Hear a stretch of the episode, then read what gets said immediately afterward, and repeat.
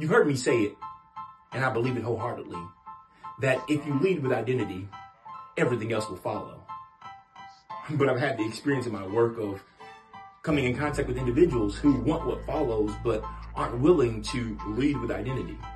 It used to bother me, and I could not figure out why they did not want to lead with identity. Then it dawned on me that people think that doing identity work means that you're broken. When in fact, it has nothing to do with brokenness. And it's not an attempt to fix you. Identity work is about coming in alignment with who you are and not fixing, but honoring who you are and building a brand that is most authentic to who you are. So, if you're ready to lead with identity and become a supernormal superstar, visit yoursupernormal.com right now and let's do the work.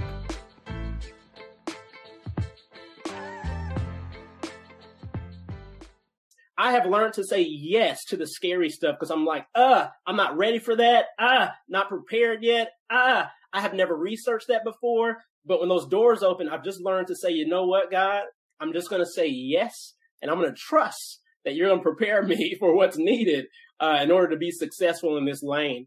And that's how I'm living my life. It is a, a life of, again, uh, just authenticity and when you live like that, I promise things will turn out in your favor. They will align the way it's meant to be.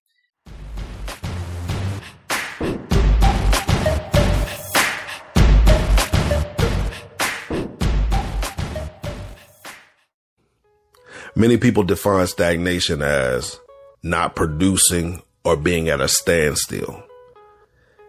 I get it. However, I would like to add a little weight to the definition and say that I may be producing, I may be moving. However, my production and my movements are disrespectful to the purpose that's inside of me, to the greatness that's inside of me. If that's going on, that's stagnation as well. And that's okay. Guess why? Because I have developed a tool. I wrote a book called From Stagnation to Transformation. And that book was written specifically for individuals that feel stuck, that feel lost, that feel like they're just wandering in the wilderness, that feel like they just, I need something is just missing. It's okay. I want you to head over to www.cliftonpettyjohn.com forward slash transformation. There you're going to find a complimentary portion of the book. That's right. A complimentary portion of the book. I want you to read that portion. After that, it's going to ignite such a fire inside of you that you're going to want to purchase the co- your personal copy of From Stagnation to Transformation. So I want you to do that as well. Why? Because I believe that it'll give you a 21 day jump start to fulfilling or re-identifying purpose in whatever core area you find yourself stagnant in. So again, visit www.cliftonpettyjohn.com forward slash transformation. What's up, everybody? You are listening to the What Now podcast, where we discuss ways of effectively addressing life's most difficult moments.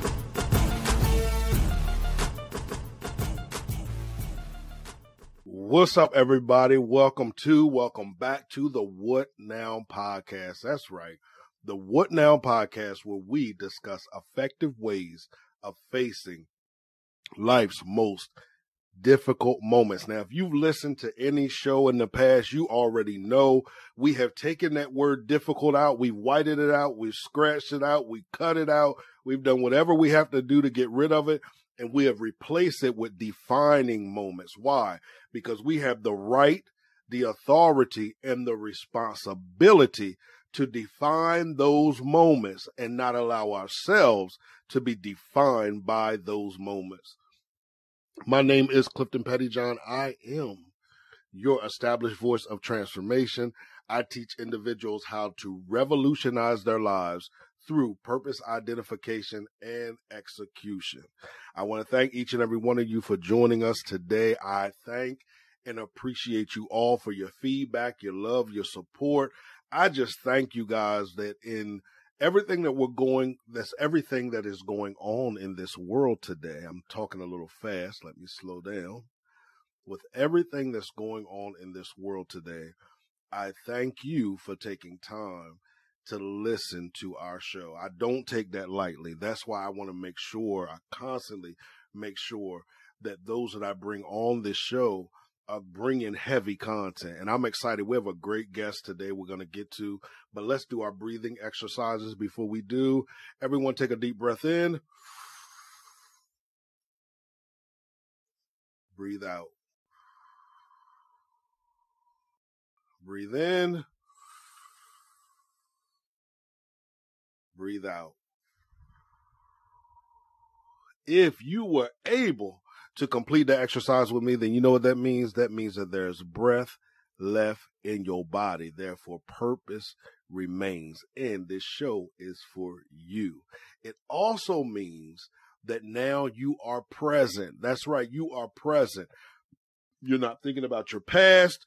You're not thinking about your future. You are thinking about your now. And why is it important for us to be present? Because it's when we're present that we are able to generate the energy, generate the passion, acquire the tools, techniques, and strategies that we need to apply now in order to produce a future that's connected to purpose. So we're all ready now. We're ready for our guest. So without further ado, I want each and every one of you to help me welcome Mr. Eric Cox to the show.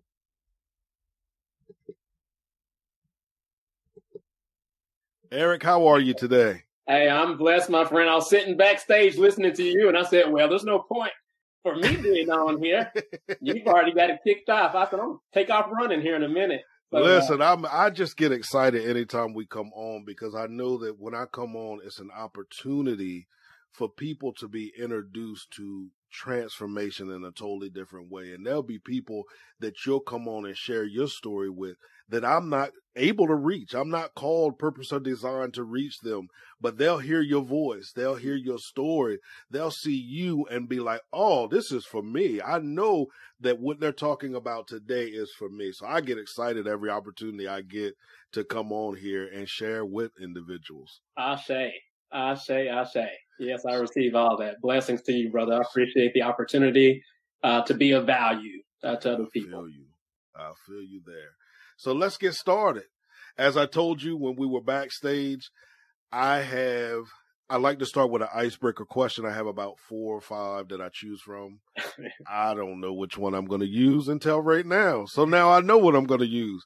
And I think this would be the best one to use. And I probably use this one all the time because it's my favorite one. If you could have one superpower, what would that superpower be and why? Wow.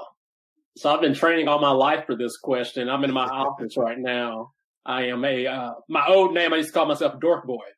Oh, so, uh, Dork Boy eighty five. But I, I grew up on comic books, and my whole office is right. If you could see it, so many pictures of Justice League and Marvel comics and uh, anime. But anyway, to the question, uh, one superpower, what would it be? Uh, I guess for now and for time's sake, it uh, super speed. I would take that one. Mm. So I think I would do super speed um, for no other reason than I am a runner, so I love running. Uh, okay. Uh, so it, it, would help to, um, it would supplement my my running passion. So yes. Awesome, awesome. I like that. That's what's up. Okay, okay. So now what I want you to do, I want you to share. You just shared a little bit with us uh, about from even back to your childhood, even to now, being a runner and everything. Now, I want you to share as much of your story as you're comfortable with, as far back as you're willing to go, to right now, how you got to who you are today and what you're doing on today. Gotcha. Got well. How much time do we have? You say, take your time. Okay. Take, okay. I grew up Baptist church, so when you say take your time, I'll go there with you. Uh, so one, I appreciate just the opportunity to come on here I'd never take these uh, opportunities lightly. And when energy aligns in the way that it has for this uh, this episode or for this podcast, this interview, Uh, I, I, I just take it as a a move of God, if you will, or a call of God, if you will, or an opportunity uh, for God's people. And so I am uh, Eric Cox, and I grew up in Nashville, uh, Tennessee, where I live now. So uh, born and raised in Nashville, uh, which is rare. I'm a, I'm a Nashville native. We're called unicorns uh, nowadays. But I grew up in the 37208 zip code, and I was looking at, I think it was a news clipping, newspaper clipping uh, last year sometime that alluded to 37208 being the uh, one of one of the worst crime areas. Um, and I didn't really think much about that growing up until I got out. And it is it's just interesting how God works and where God places people from from where you're born to where you know God takes you. But grew up in the three seven two zero eight area code, uh, born in a, a very you know humbling working poor uh, family. I'm the youngest of five boys, and uh, of a, a, proud father, proud mother, beautiful parents, and yeah. So growing up in a household where you are, you're working poor family. There's seven of you all together. Um, not a big house. Uh, not born with a silver spoon, barely even with a plastic one. Uh, you you grow up in environments like that, and you don't really even notice that oh, you're poor. You'll be labeled as poor. You'll be labeled as working poor. I was just growing up. I didn't know.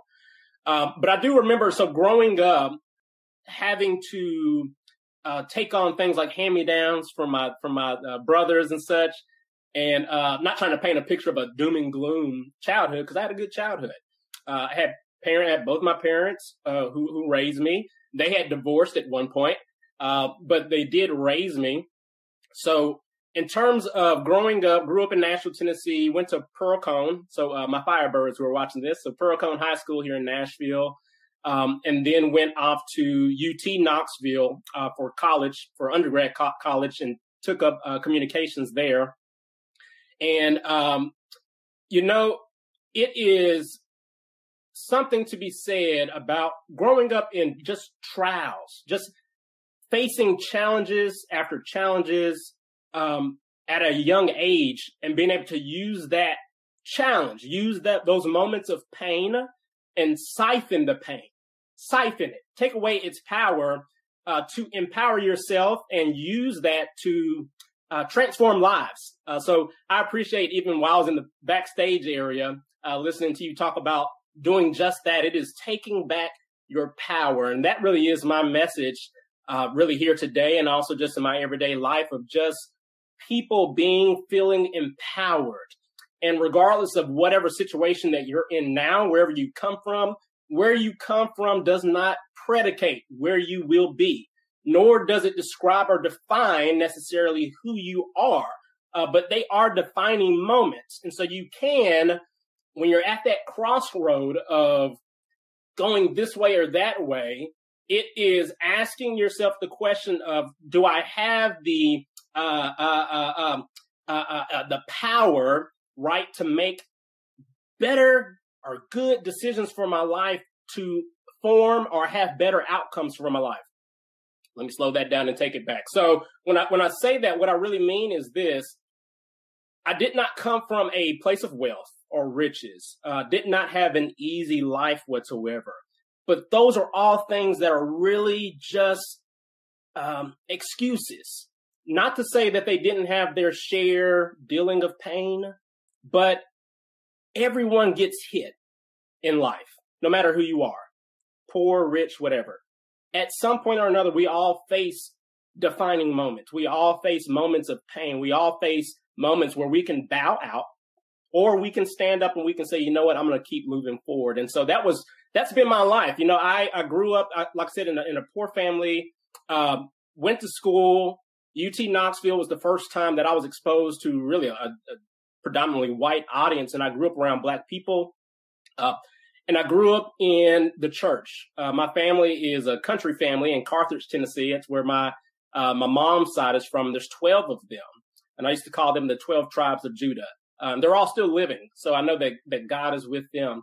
But um, yeah, grew up in a, in a country church. Grew up in a you know religious environment And I grew up with a lot of self hate.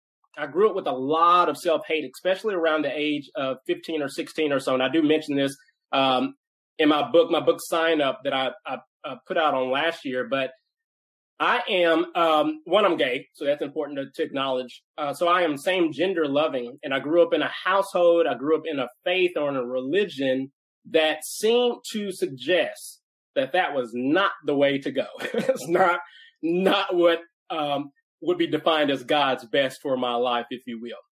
And so I had to learn at a pretty young age uh, to survive.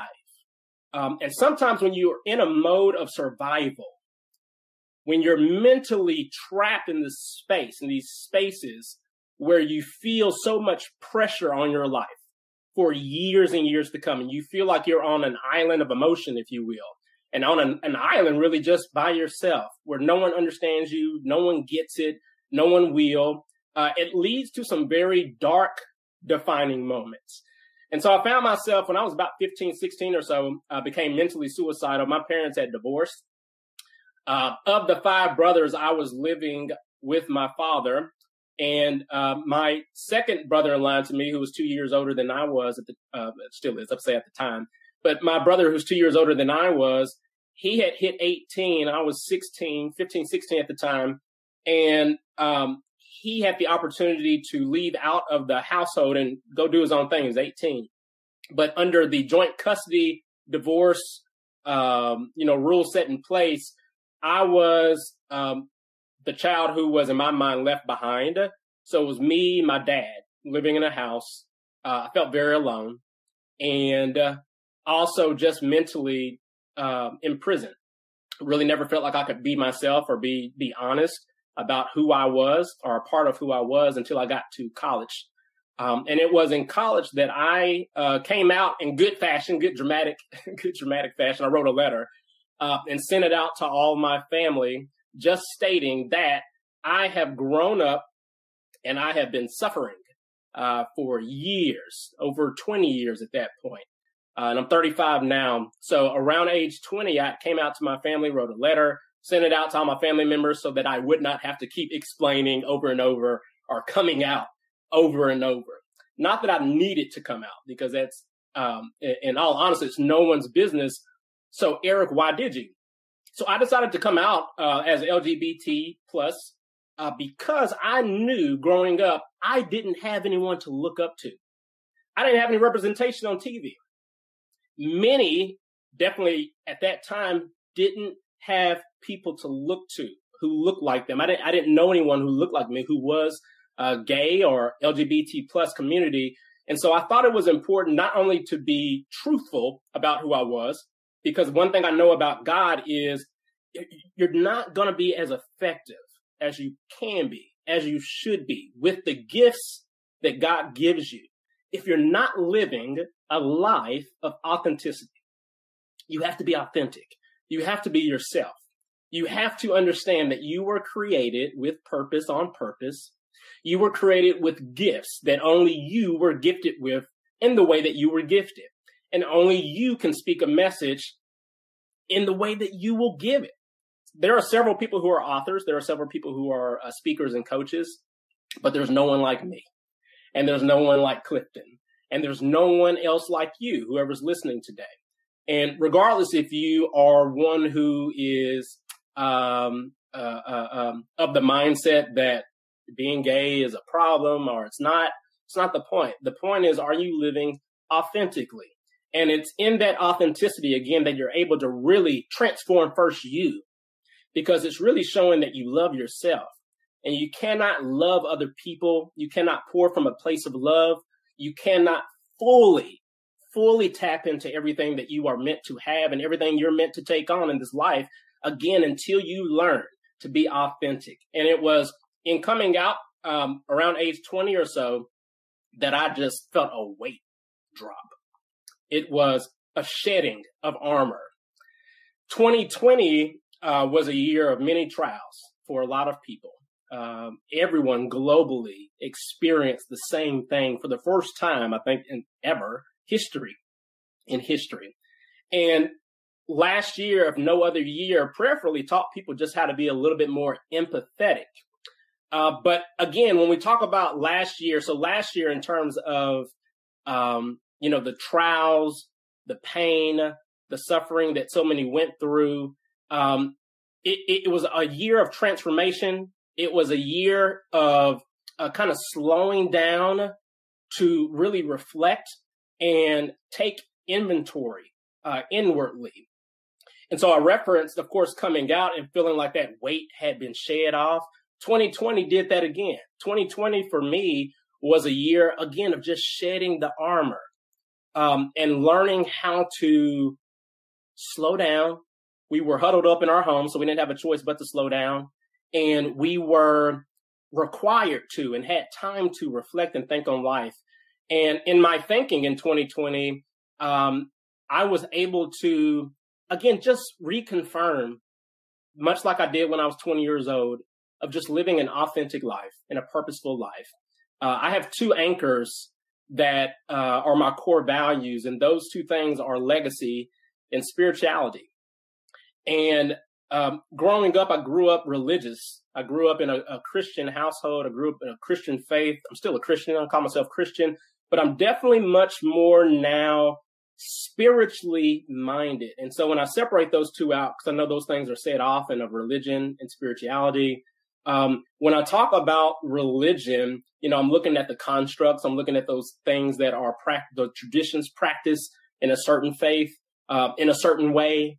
And, you know, spirituality is, is a lot more about us understanding we're all connected. Uh, there's more to it than just this life. It's less about oppressing people. Uh, it's less about calling out other people's faith or beliefs that it might be different from yours. And it's more about saying we are a global community and we're all in this thing together and that we're all uniquely made, but we're all made from the same energy and from the same spirit. And I know I'm, I'm wrapping around a lot of circles here, but it is tying back to again, just living an authentic life and being okay with just being you, being yourself. And that is taking back your power. That is understanding I don't need to compare and contrast myself to other people because it's unfair to them and to me because I am a hammer and you are a screwdriver. Does that make sense? Like it is, we are separate tools. We are different. And when I look at you now, I look at you not from a standpoint of competition, but creativity. I allow those who are other authors, speakers, coaches, not to uh, have this mindset of scarcity where I'm competing with them, but I am able to um, ashe them. I'm able to say namaste to them, and I see the light in them, much like the light is in me. It energizes me shows like this, platforms like this energize me because it reminds me that there's work still being done and there's work that's still needed. And I'm still a part of that work. And it is my goal every day to continue um, just being a light and being a presence. And so around age 20, that transformation happened. Uh, I had gotten out of college and I went to Clarksville, Tennessee, moved to Clarksville, Tennessee right after college, UT Knoxville. And I started up a business there, uh, working with this company, a marketing company, and I took on an uh, uh, took on an office, uh, negotiated my own lease, and started my office, and hired receptionists, and hired a sales team, um, and had been in sales since I was about 15 years old, um, and started off very well in Clarksville, Tennessee. And in 2010, just the year after I had gotten there, um, we had a historic flood in Nashville, Tennessee. You should look it up if you don't remember this. So there was a historic 100 year flood that took place and wiped out the business. Uh, the flood came, destroyed the city, destroyed a lot of Nashville too, wiped me out. And I had to, um, from a defeated place, leave that city and come back to Nashville. Now, when I say de- I, I left defeated, here's what I mean. I grew up uh, poor.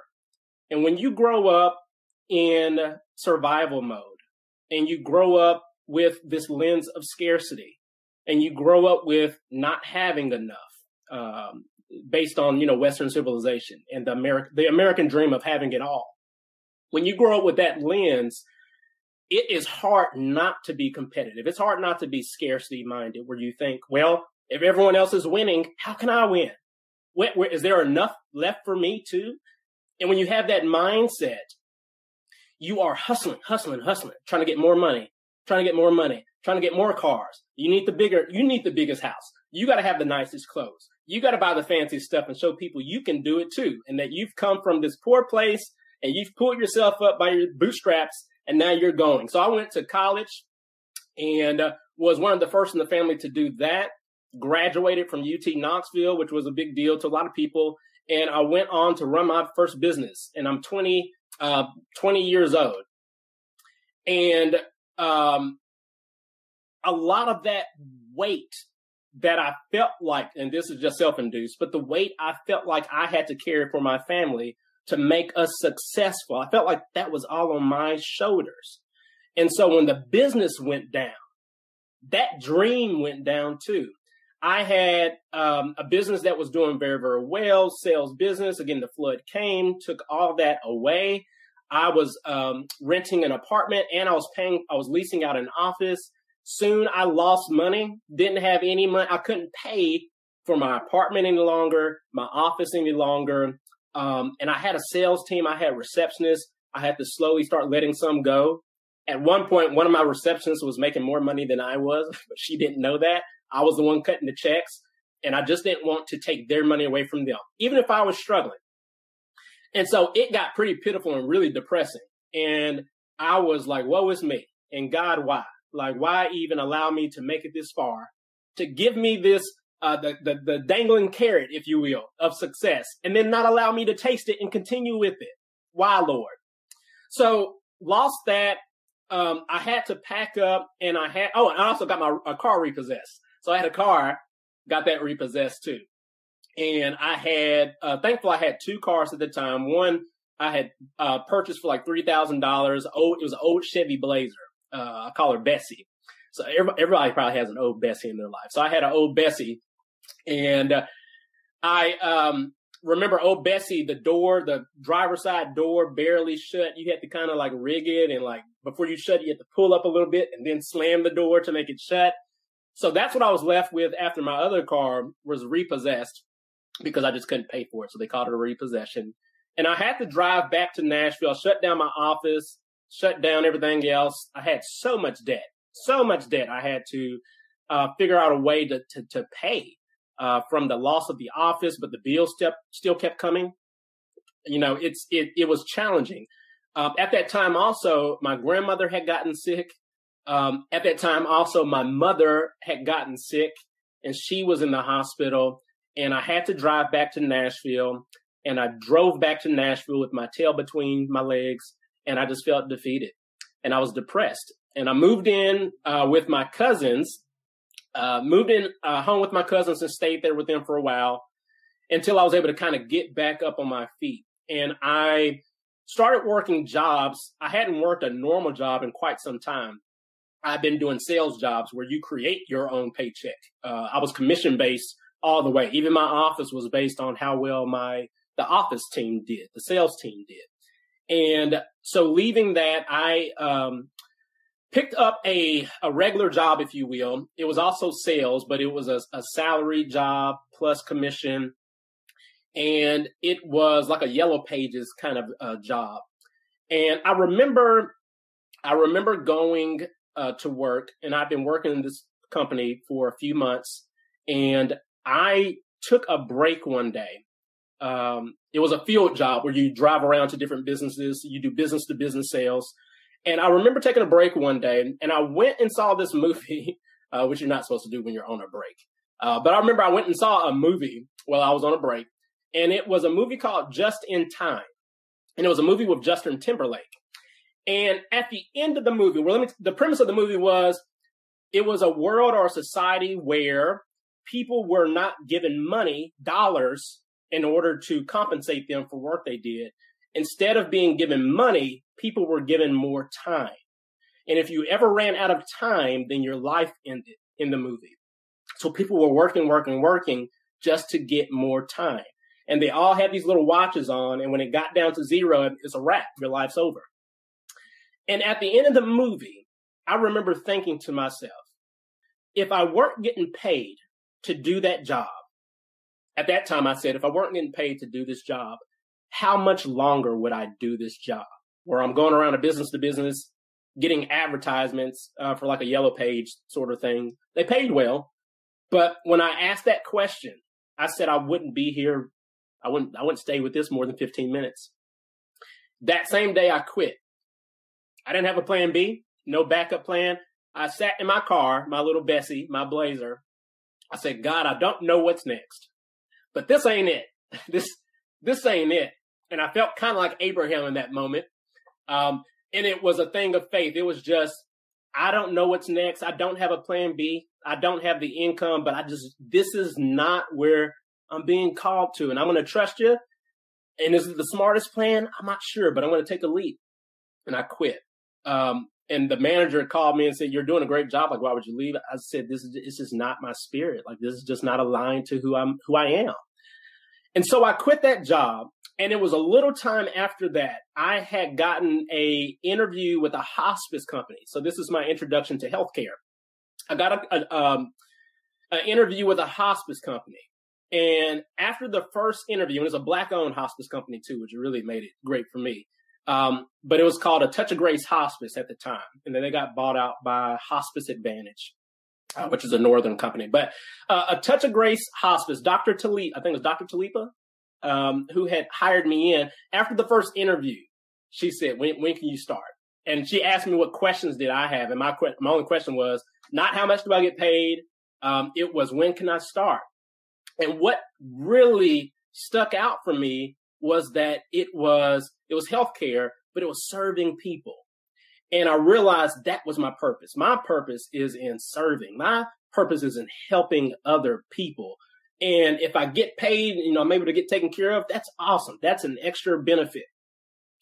And I worked in hospice for a few years and then left from hospice and went to my uh, current company that I'm with now. So I am an author, a speaker, a coach, uh, but I'm also at a corporate level um, the uh, director of training and development or learning and development for a nationwide company uh, that treats those struggling with alcohol and substance abuse addiction.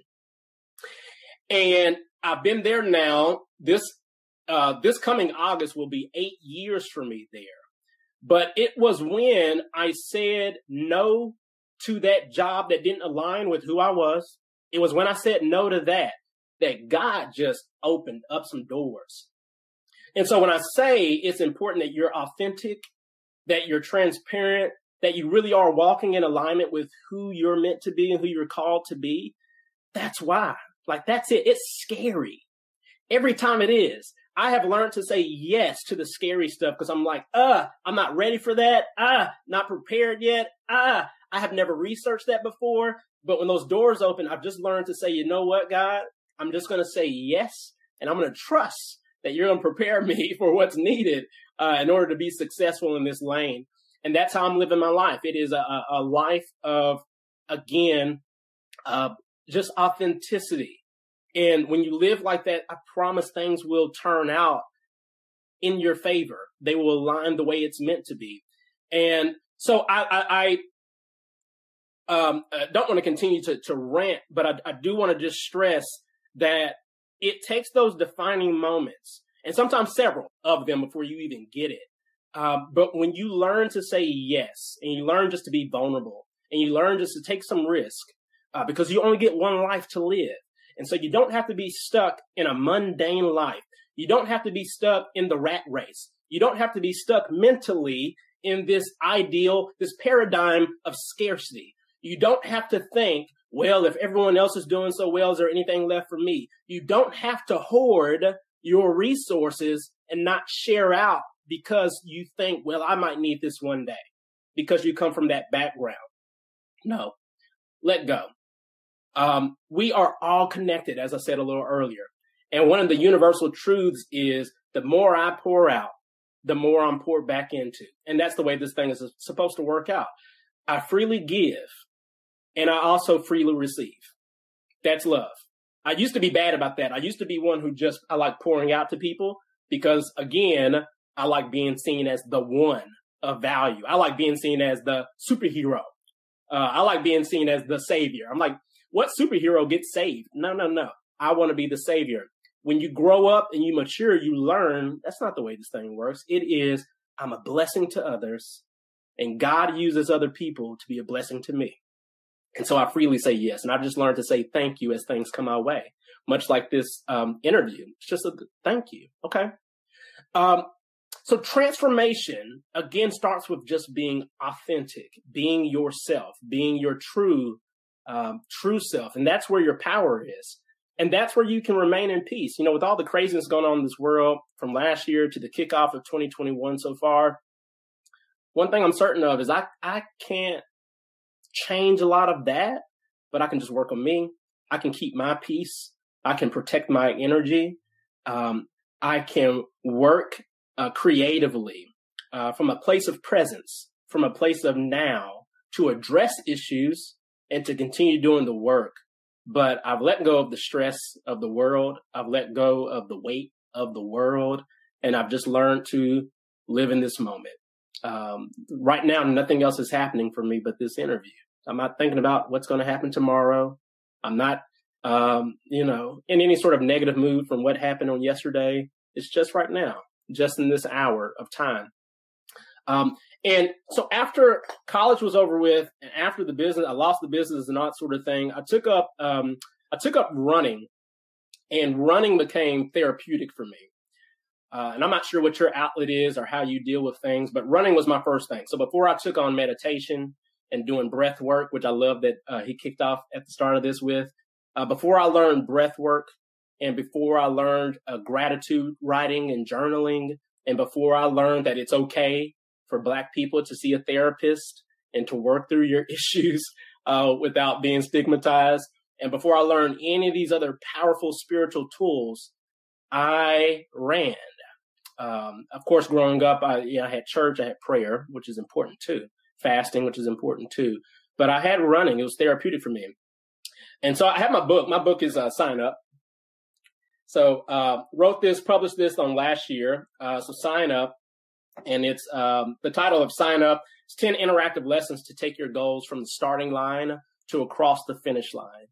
And the book uh, came about from my races in 2014. In 2014, I took on the challenge of running 10 endurance races. Uh, and it was a mix of 13.1 mile, so half marathon, and 26.2 mile marathons. And I did 10 in that year with two of my other running partners. Um, and it was, I mean, I would probably never do that again. I can almost say that for certain. I'll never do that again. Um, but that year challenged me and changed me in ways that I just did not fathom beforehand.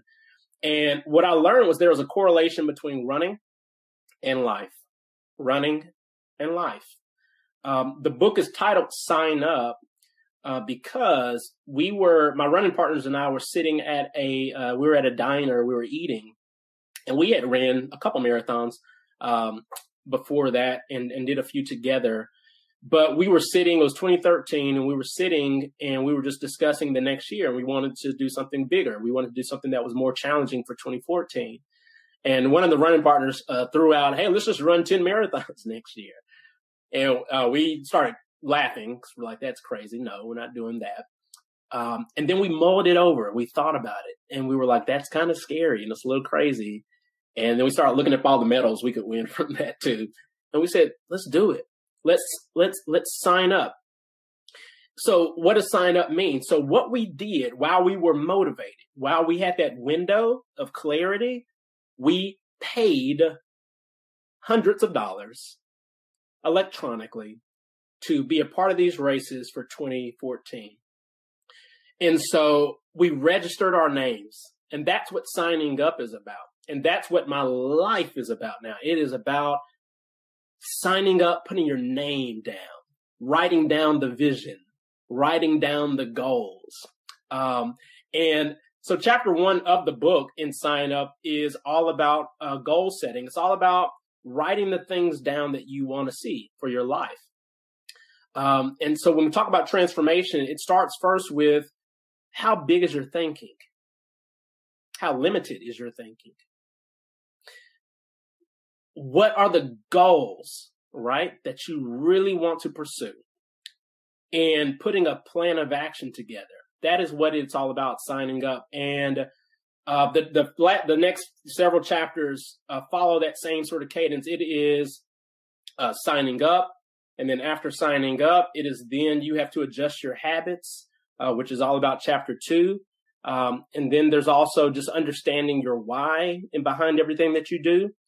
And um, yeah, but anyway, so there's there's lots of life correlations uh, in the book, and there's activities also at the end of each chapter. So the way the book is set up is there is a uh, section on running for my 2014 year and just my running career overall. And um, then the second part of each chapter, there is the life application. So, Eric, how do we take this running stuff and make this applicable to our lives? So it teaches that. And then there is some spiritual guidance. Um, of course, I grew up in a Christian faith, so I use um, biblical references not for the purposes of converting anybody. These are really just their spiritual uh, teachings that come from the Bible. And uh, uh, the last part is the the most empowering part because I do consider myself a coach, but I do consider myself an empowerment coach. Um, and what does empowerment mean? It means that I give you the tools for you to do the tough, ugly self work uh, because the power's in you. And as coaches, uh, as speakers, it is important to understand that we have a lot of beautiful words we can say. We have a lot of tools we can provide, but ultimately, everything rests and resides with the end user, the individual reading the book, uh, you know, the client in front of you. It is what do they do with the information and with the tools that you provided. It's less about, you know, how phenomenal the coach is and more about their ability to uh, uh, uh, uh adopt, adapt, right, that information that you've uh, provided them are the tools. And so the book, the book is just that. It's 10 chapters, 10 different activities that give you tools that really transform your life if you use them. I believe heavily in uh, breath work, in meditation. Uh, I believe heavily in writing down the life that you want to live and executing on that. Everything in terms of coaching, uh, which coaching is different from therapy. Um, you know, therapy, I, I, think about helping you to make sense of kind of your life up till now, if you will. But coaching is about moving forward. It's about, okay, you want to see something change in your life. What is that thing? And what's the way forward? What stops you in the past? And what will get you to that next place? And it is just holding people accountable to that kind of life. It's empowering people, right? It's empowering them to be their authentic selves. And it's challenging them to break and scathe off some of those old patterns, the old mindsets, the, the self-limiting beliefs, if you will, um, so that is um, kind of where we are right now, Clifton, in terms of uh, my life up to this point. It has been just a um, a life, if you will, of defining moments, like you said, and just understanding that the power's in you. Every day you wake up, it you have the power of choice that day, irrespective of what trans what took place yesterday, what took place five years ago. It is today you do have an opportunity to make changes um, toward your best self, toward your best life, but you have to put in the work. Uh, you have to be willing to work and you have to be willing to siphon pain in your life and convert it to power. Uh, and by power, I mean just owning everything, owning it all. Not everything is your fault, but it is your responsibility. It is your, uh, you, you do have the ability to respond to the things that happen in your life. And which direction you choose is going to be on you, but do know it's on you. Uh, and we can blame other people and we can blame society and we can blame a lot of different things, not saying that some of those things are not valid reasons. But again, at the end of the day, it is you have a change you want to see in your life. What are you willing to do to make it happen, to see that change through? Um, again, the book, sign up, uh, so you'll see right here at the top. So it's for your race, it's for your life, and that just talks about the different separations in the book.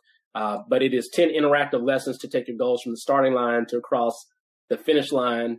Um, so um, that that's where I am right now uh, in terms of just this life of, of transformation. Um, we are all connected. And the more we realize that, the more empathy we have for other people, uh, the more forgiveness we give ourselves, uh, the more self love we have when we understand we're all in this together. No one's better than um, or worse than anyone else. We're all just in the same race. We're all trying to figure it out each day too. And that's part of being authentic too, is just saying, Hey, I don't have it all figured out. Um, and I never, I don't say anymore that I, I know things. Uh, but I have learned to accept that I have, uh, I'm very educated, um, you know, I have a, I have degrees, uh, but I, but I've learned I have a knowingness about things. Uh, but the more I know and the more I find out, the more I realize I don't know as much as I was led to believe. Um, and even those I've looked up to d- didn't have it all figured out and don't have it all figured out. So we're all striving to get back to light uh, all striving to figure it out in this life and figure out what this means um, and wake up every day with purpose on purpose. And if you never make it to the big dream that you're looking for, uh, you know, five years from now, 10 years from now, some of us may not make it. I may not make it to see tomorrow. So I'm using opportunities like now just to pour a little value out. And so just because I don't make it five years from now or 10 years from now to my ultimate goal doesn't mean my life was not of value. Doesn't mean that I wasn't living on purpose. Every day you're living on purpose. You have an opportunity to be purposeful. Uh, and that is to serve, uh, serve others. And that is to uh, be light, uh, be a light worker, which is an interesting term and it's strange, but it's beautiful. Uh, and that's who we are as people. We are we are lights. We are, um, you know, in this manifested world is such a, a an illusion, such a veil. Um, and so learning how to go behind the veil and realize that sometimes all the stuff that we've been, all the stuff that we've been conditioned to go after, especially in the Western world, uh, all the things we've been conditioned to thirst after, uh, from the clothes to the houses, uh, sex and power and everything like that. At the end of the day, when we're gone, just doesn't matter. So what burns with fire, what burns with fire, uh, at the end of the day is not as valuable. It's just not. The things we can lose in this life are just not as valuable, again, as the relationships, um, as being authentic and showing up authentically for ourselves first, uh, because that's part of being integral. Uh, integrity is is who you are, how you behave when no one else is watching, um, and that's the life I want to live. Is be first authentic with myself, and not put a pretty face on just for a camera or for social media, uh, but to be true first with me, and then I'll be able to show up authentically for anyone else, and I don't have to uh, keep up with lies I've told or keep up with the mask, right, that we wear and you got to figure out what mask am I supposed to wear today. just be authentic.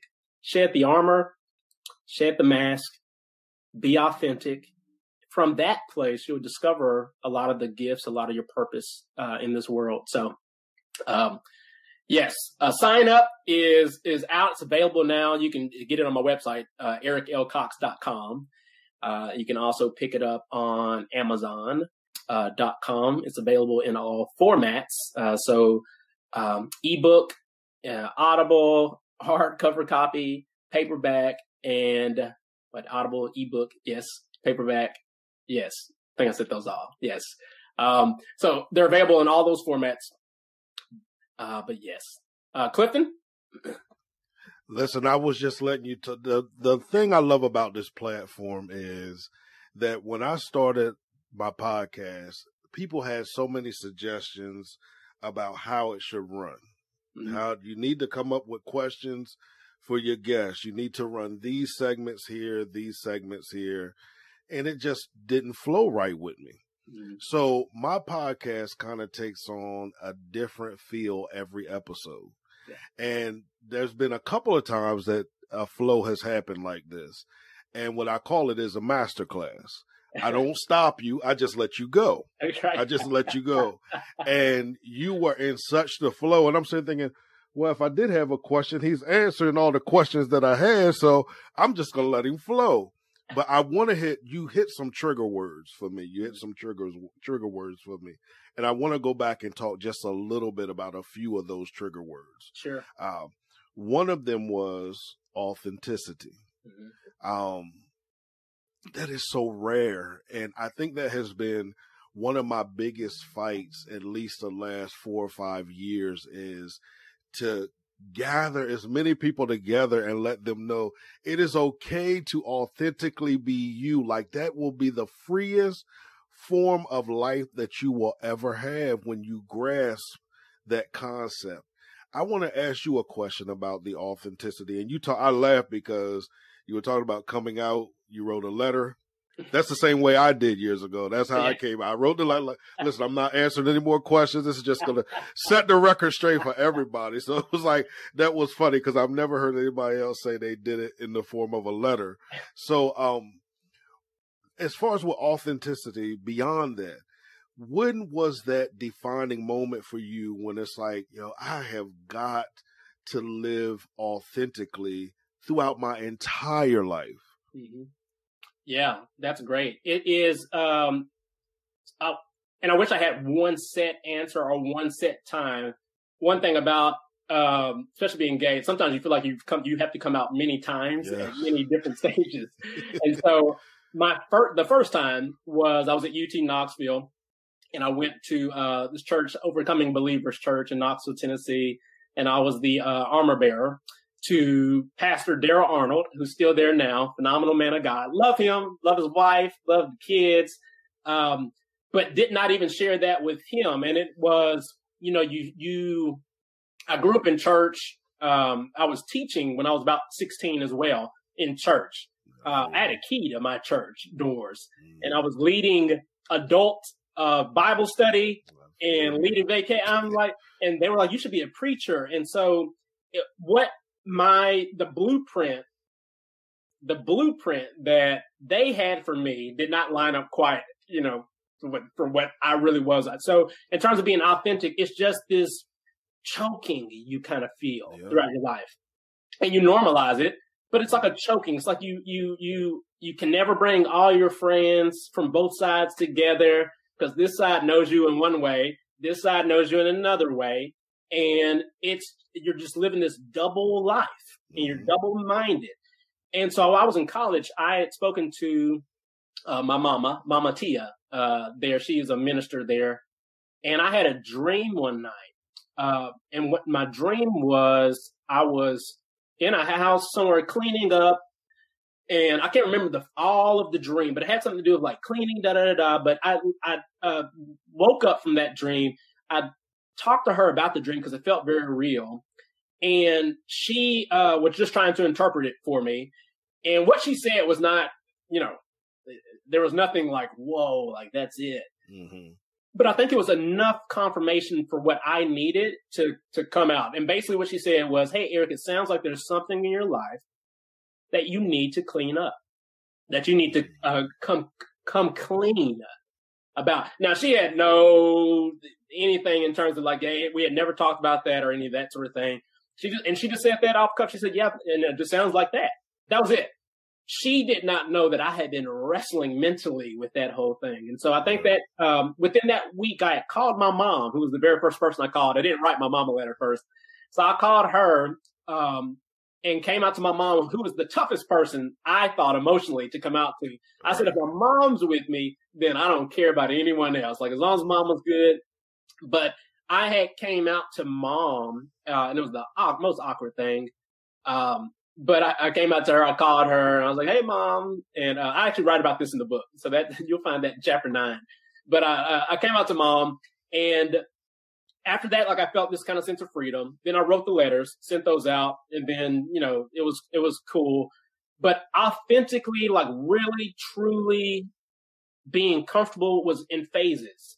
Mm-hmm. Um, mm-hmm. I think it was more like a let me just jump off and then slowly kind of come into my own because I also had to deal with my own self hate. Oh yeah, uh, and scrub that too. So it was, and then I also had to give the freedom of my family to um, absorb the information, yes, and process it. So I have to be fair in that regard too. So it kind of like was this year, a, a couple years of kind of phasing into this is who I am. And so it was phases. Okay. Yeah. Now I want to talk about the self hate too. That's another trigger that that when you said that earlier in your story. Mm-hmm. Now, how did you begin to deal with that? Was the running did the running help with that? Therapy help with that? You know, just growing into who you were help with that? Because there's a lot of people out here that are struggling with self hate, and it may not even just be about you know their uh, sexuality or Mm-hmm. you know gender identification or anything. They're just they've been conditioned and trained to hate themselves, whether it's the way they look, the way they talk, you know, the way they dress, the way they think. How did you begin to to to uh, break all of that down in your own personal life? Uh, that took a lot of unlearning. Yeah, Um, and then I, sometimes you have to, I work in, a, in an addiction space. Um, and you'll sometimes hear it said people have to hit rock bottom in order Yeah. to change. Uh, and that's not necessarily true, but people do have to feel it sometimes. And so Mhm. I felt rock bottom. I was like, I'm suicidal. I'm thinking about killing myself. I was like, what's the most effective way to die? And when you start, when you're in that hole and you're in that space, there's only one of two directions to go. It's either, okay, I want to get out of this hole and I do want to live and I do want to move forward. Um, or it's the other. And I thank God that I'm still here today. Uh, but it is a lot of unlearning. It just starts at some point. There is no magical, you know, um, time. It's just you wake up. You just, your eyes are open and it is, this is not in alignment with the God that I've been taught. So the, you know, if we look at God and we teach and preach, you know, God is love and da da da da da. I like, there's no way a God, one who's been doing this thing since the creation of time, made mistakes with me. As someone who's so perfect, like I've, I've seen people in my day to day life who are considered experts in what they do. I'm like, well, if you're an expert in what you do, you do it pretty well. Like even on your worst day, you do a great job. Right, so right, right. really God, creator of all things, didn't flub with me. Mhm. And I started looking around. I said, let me widen my lens outside of just my own hell. I said, when I look at the global world, right, and who else kind of identifies or works in the same way that I do, I just, I had to just put an, a hard stance on, I'm not, I, I cannot buy into God hates me. Mhm. And so it really, the, the first part was just learning what love is from God. And when I understood that, I was able to love me. I was able to forgive me for whatever. And that's kind of just where it started. It, and it's, uh, it had its ups and downs and battles and things like that. But, um, yeah, the first part of it is just acknowledging something, someone's wrong. Like what I've learned up to this point, someone's got to be wrong. So I'm going to start researching. The Bible talks about study to show thyself approved. Self approved. So it's not just study the Bible, read this one text. No, it is learn, research, grow, like stretch yourself, take extra time to just learn. Start, I did a lot of reading, a lot of studying, um, and became a, a book lover, uh, for one thing, and uh, prayer, a lot of meditation. Um, yeah, and just the the if you understand God's love, like you feel it, you know. And you know when you're doing wrong things and you feel convicted when you do wrong. But just for me living, it's like I don't feel wrong about just me being alive or me just being myself. I've never felt bad about that. And I feel bad when I do bad things. So that helped too is no, I don't feel wrong in being gay or being born this way. That's just right. That's like someone being straight and feeling bad because they're straight. Like, no, it's just that's how you were born. Um, now, who are you going to be as a person? What are you That's gonna- the question. That's the key. That is the And that's where I started moving forward. I said, you know what? I'm going to take the focus off of me. And when I did that, it didn't so much matter. It was, it was who can I serve? Because I'm going to get knocked either way. You're always, especially in this Western civilization in the world, you're always conditioned to compete. You're, al- that's why they tell you and, and compare and contrast. So when people tell you "Yeah, you're wrong and you need to be this way and that way, what they're really saying is you don't need to be you. And I'm like, that's not God's message for me. no, no. My message is to be me and take the focus off of me and who can I serve? right. And that's just kind of the way I've gone. All right. I have two more words I want to hit real quick. Okay, and I'll be short. You're good. You're good. Um, vulnerability. You talked mm-hmm. about vulnerability, and I think that is so important. How do you, or how did you, excuse me, mm-hmm. Lord, how did you get to that place of being comfortable enough to be vulnerable? Because, you know, we're men, you're not supposed to be vulnerable. But how did you get to that place to understand like the importance of vulnerability in your own personal life and, and personal growth and development? Yeah. Uh, yeah, we're men and I'm a Capricorn, so naturally kind of stubborn I'm too. I'm a Cap too, so I so, get it. yeah. Um, you know, Dr. Brene Brown, who I love, really armed me with understanding vulnerability in the right kind of way. And it really is just a shedding of that armor uh, that outward armor we kind of uh, hold dear and tight. But vulnerability is so sh- it's strength. Uh, my definition for before her, uh, I saw it as weakness, like exposing yourself mm-hmm. to the enemy, so to mm-hmm. speak. When, when you learn again to take the focus off you and look at who can be healed from you just being honest, that's where it is. You're never comfortable. I'm never comfortable exposing no. myself about things like that. But I do no. look at it from a standpoint of if I'm not honest, who am I helping? Right. Who's listening or could be listening to this that my truth could help, not go through what I went through mentally, emotionally, you know, all that. So it's it's less a lens on me and it's more of this might help somebody. So let me just open up. Awesome, awesome. Now, the last thing you talked about taking back our power.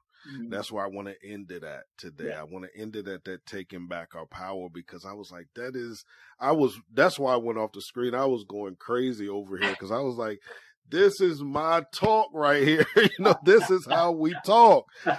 How did you get to that place to understand, number one, that you had the power? Mm-hmm. Because uh, growing up in church culture, sometimes I'm not one that attacks church culture. I, yeah, some yeah. people think I do, but sometimes we aren't trained and conditioned to understand that we have that power. That is, mm-hmm. that's a prideful stance to take that you have that power.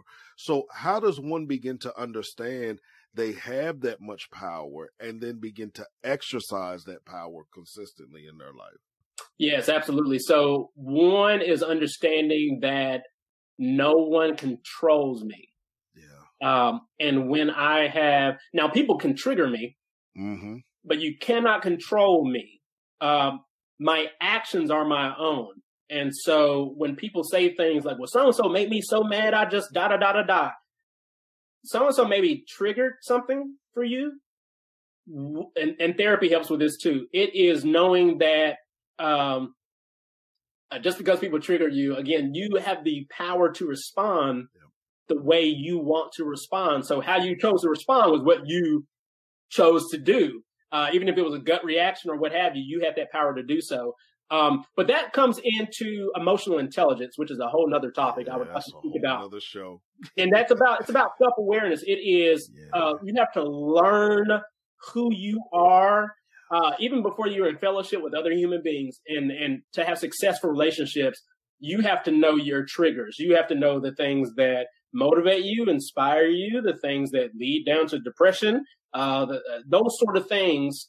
Uh, you also have to be able to manage and control uh, yourself, and you have to be able to uh, be socially aware of other people, mm-hmm. their triggers, and those sort of things too, and then make just good, strong, healthy decisions around the relationships and your actions there. But it all starts with self awareness.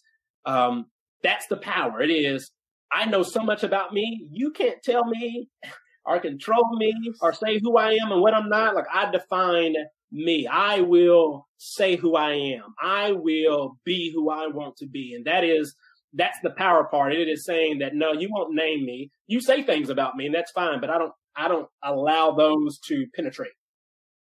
And that's, and it's a process, but that's where it is. The empowerment comes from self awareness, self control, daily work, breath work, and staying present.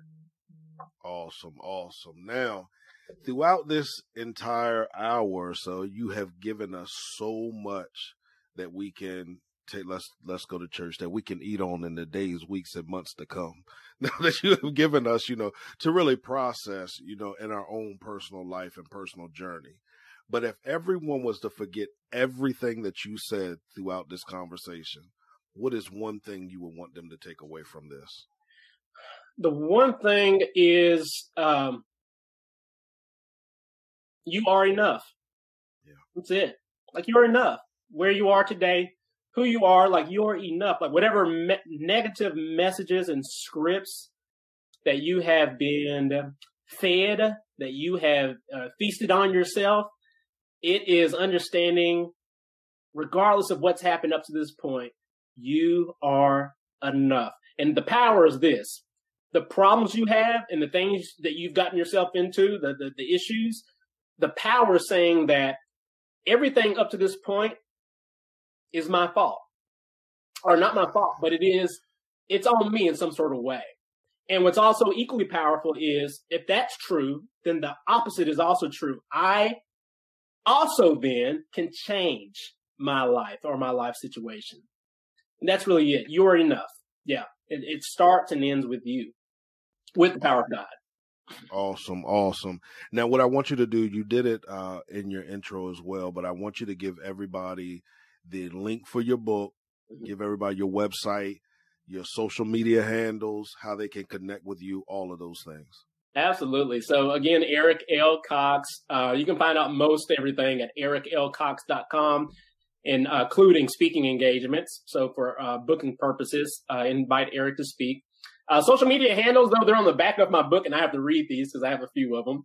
Uh, but yeah, website ericlcox.com. Facebook, my page is Eric L. Cox Sign Up. So like my book title.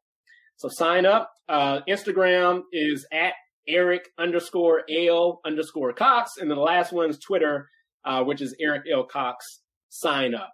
Uh, but yeah, ericlcox.com is where you go uh, to get that, including um, how to purchase the book, or you can go to amazon.com uh, to pick up all four formats uh, ebook, audible, paperback, hardback cover. All right. Now, the last question I ask everybody before they leave us is who is God personally to you? Mm. God to me is um, if you if you ever study or read uh, so Dr. Joe Dispenza, he does a phenomenal job of talking about the quantum field. Um, uh, chapter eight in my book, I talk a lot about this, but it is understanding we're all energy, everything. We're all made from the same star material, same star dust, stardust, same stardust, and so the uh, the intelligent source that formed everything and keeps everything formed, like the same energy and the same consciousness that has my heart beating without me doing anything right now, because it would be a wrap if it was my control. Um, but that God is in everything and all things. Uh, he exists in us. And so the fact that you're breathing today, you, God is in you. Uh, we are God, not in the sense of, not that, you know, religious people like, oh, it's demonic. You can't be talking about that. So, I mean, God has breathed in us. And so we are God's ambassadors. So God is that universal field of energy, that love energy. Yeah, that's God for me. Cool, cool. I like to ask that question because it's my belief that as long as we live, we will never be able to fully comprehend the amazingness or mm. awesomeness. And those words don't even begin to describe who God is of God. However, when we have conversations, we are encountering God because we are speaking to God. We mm-hmm. are speaking to God through each other. So I got what you were saying was with we're God, not in the I yeah. got what you were saying there. So that helps each and every one of us because we can learn from each other's journey with God and it expands our conscious of who God is. So mm-hmm. thank you for joining us on today. I appreciate you, you freely sharing with our listening audience.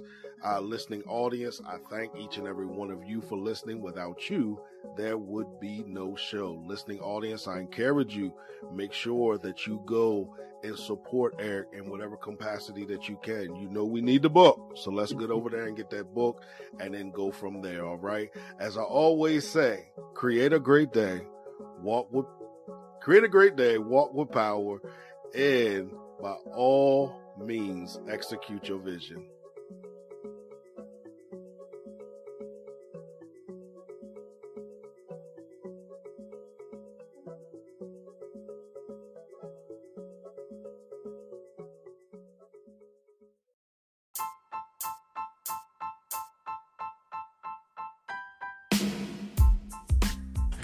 Today is a great day to start your own podcast.